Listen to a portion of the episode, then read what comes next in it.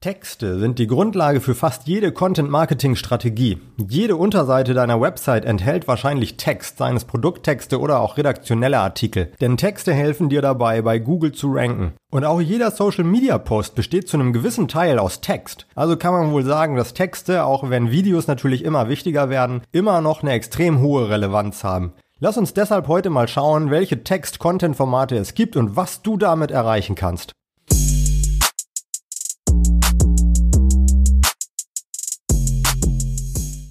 Es fängt natürlich mit dem ganz normalen Artikel an, wobei man sagen muss, dass Artikel eigentlich nur der Überbegriff für verschiedene Text-Content-Formate ist. Ob Bericht, Listicle, How-To oder was auch immer. Alles sind Artikel. Listicles sind in den letzten Jahren besonders beliebt geworden. Du hast bestimmt selber auch schon mal ein Listicle gesehen. Die elf besten Frühstückscafés in Berlin, die zehn miesesten Weihnachtsgeschenke aller Zeiten oder auch sieben unglaubliche Tipps für dein Content Marketing könnten typische Headlines dieser Artikel sein. Oftmals bekommt jeder Punkt in einem Listicle auch sein eigenes Bild. Listicles sind idealerweise also sehr leicht zu erfassen und auch visuell ansprechend gestaltet. Listicles sind oft etwas lustig und auch augenzwinkernd gemeint, werden deshalb auch oft in den sozialen Netzwerken geteilt. Aber wie gesagt, Listicles können auch ernste Themen behandeln. Bleiben wir mal bei den ernsten Themen und gucken uns Ratgeber an. Ratgeber werden sehr oft im Content Marketing benutzt und das hat auch seinen Grund. Viele Unternehmen möchten heute als Ratgeber wahrgenommen werden. Sie sind Experten auf ihrem Gebiet und wollen das auch zeigen. Das vermittelt Glaubwürdigkeit und Seriosität. Außerdem wird bei Google oft nach Ratgeberthemen gesucht oder User schreiben direkt eine Frage bei Google rein. Wer dann die Frage am besten beantwortet, steht eben oben.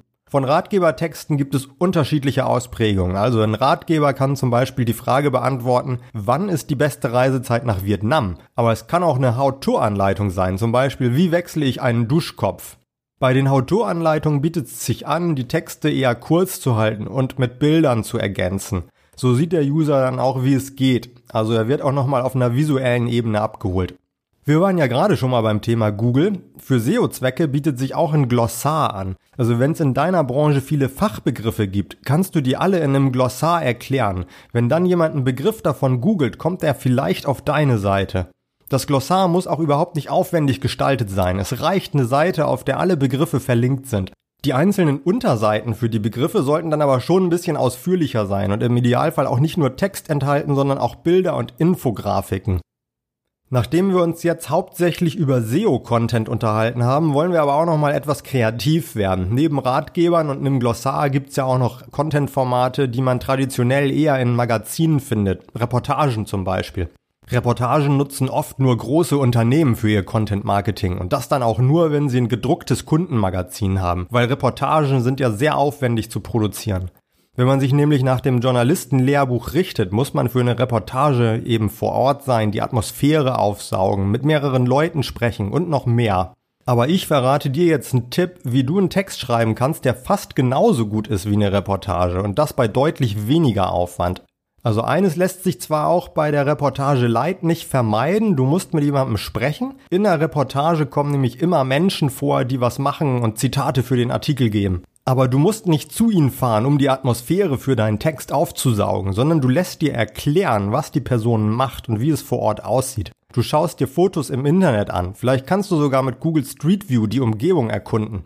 Deine Eindrücke nutzt du dann, um einen sogenannten szenischen Einstieg in den Text zu schreiben.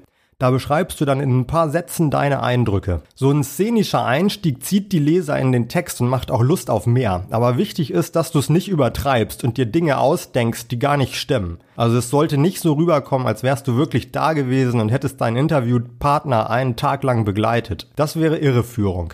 Es gibt aber natürlich auch noch viele andere Content-Formate, die du mit Text umsetzen kannst und die auch nicht so aufwendig sind. Recht einfach ist zum Beispiel ein Format wie 5 Fragen an, wo du einfach jemandem 5 Fragen stellst. Das geht auch per E-Mail. Oder du machst sowas wie ein Tag im Leben von. Da bittest du dann jemanden darum, dir seinen Arbeitstag zu beschreiben. Im Idealfall begleitest du ihn natürlich aber auch selbst einen Tag lang und machst dann auch Fotos davon. Oder du führst eben auch ganz klassisch ein Interview mit jemandem, zum Beispiel mit einem zufriedenen Kunden, einem Mitarbeiter oder einem Experten aus deiner Branche. Das geht zwar theoretisch auch per E-Mail, aber bessere Ergebnisse erzielst du, wenn du direkt mit jemandem sprichst. Oder ihr verabredet euch zu einem WhatsApp-Interview, da gibt es auch ganz viele Möglichkeiten.